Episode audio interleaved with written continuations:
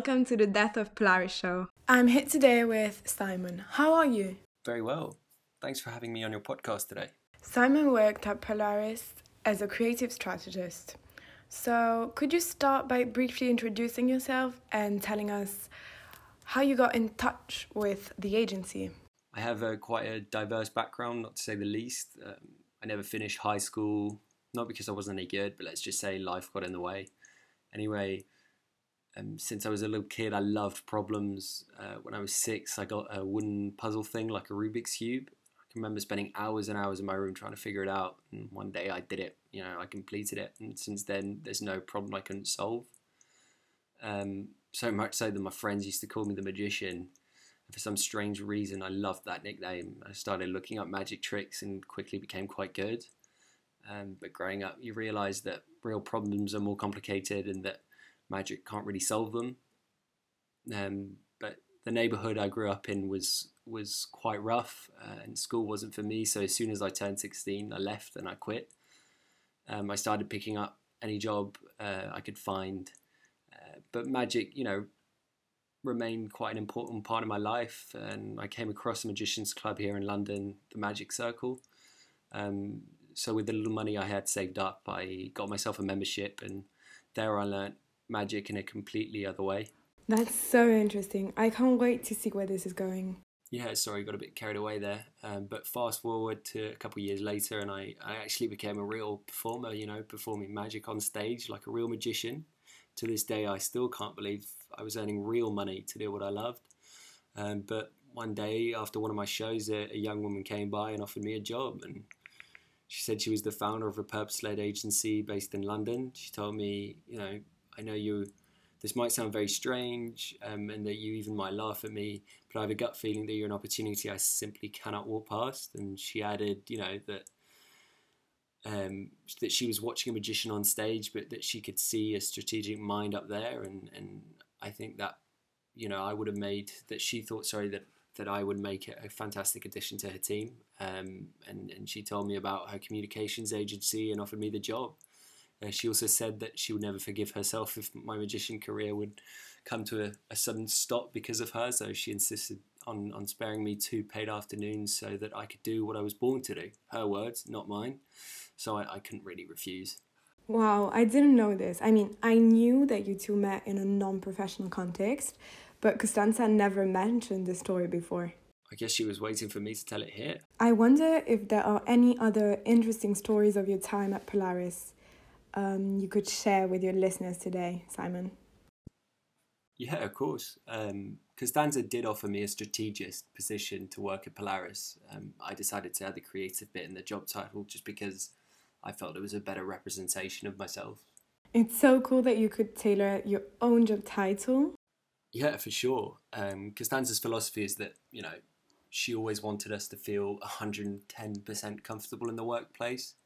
Um, we never really had fixed hours, and, and, we could work from any part of the globe as long as we had a stable Wi-Fi connection. Um, and the great, the greatest thing about working at Polaris was that we worked completely remotely. Um, and you know, as we started during the COVID nineteen pandemic, we didn't really have much of a choice. But months and years later on, Costanza brought up the idea, and we took a vote, and we all decided to keep working from home of course, you know, client meetings would be in person, and for those who wanted, we could go to a little office space. Costanza's only rule, though, is that we needed to meet for socials at least twice a month. So, what was your day to day job? Um, I was responsible for all the content creation, you know, adverts, videos, and sometimes social media strategies and so forth. Um, I was kind of also the operations manager as well, um, in charge of assessing projects, uh, and materials used since you know we were all about transparency and sustainability and we also had a, a, digital only system. No print content was ever done since you know it would increase our carbon footprint.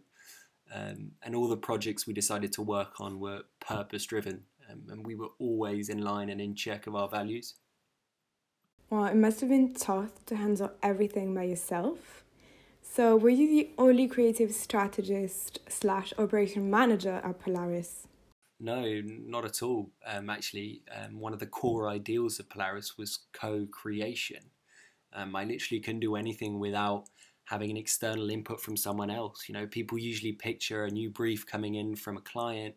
Usually, what would happen is the strategy team puts forward a creative brief. The creative team, you know, generates ideas accordingly, and the production team makes it happen. Now, besides this being an oversimplistic description, it wasn't at all how we worked at Polaris. We had the strategist, creative, and production teams all in one.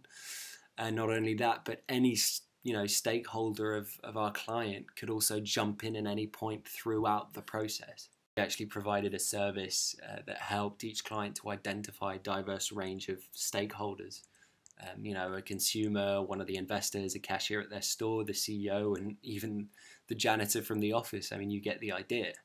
Um, we would have several meetings, we'd call them creative sessions, with all of us pitching ideas and, and crafting the end result together. That must have been incredible.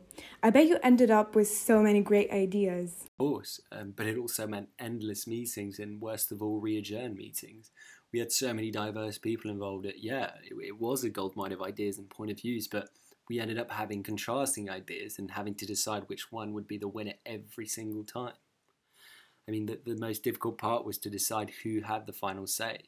I mean, of course, we were all equal in there, but someone had to take the lead at some point. We had to elect a mitigator after the second time we missed, you know, an important client deadline due to, to stalemates and indecisions. I see. And what happened then? Did the mitigator help? I mean, to be totally honest with you, no, um, not really. Um, I mean, I don't think it was the main reason why Polaris failed, but it could have partially contributed towards its failure. I mean, maybe we tried to do things a little too differently. We tried to push it too far, and clients weren't seeing the point. It's understandable at the end of the day. You know, you, you pay for a service, you expect it to be done within the time frame but ultimately clients didn't see why we took so much time to get to the end of the process you know they didn't understand why we had to get so many people on board. And as a consequence you know they, they couldn't just wait around. They they wanted their short-term campaigns to be done on time so they could you know start on the next thing they had lined up. So to wrap up what would you ultimately tell our listeners that you learned from this experience at polaris agency simon doing purpose is easier said than done. I mean, it is very hard to tell your people and even harder to tell your clients how they should be doing things. Um, you know, because quote unquote, you know better without sounding like a prick. And the first and best agency I got to work with ultimately fell because of this. Um, but at least, you know, I, I got to share my story with you today.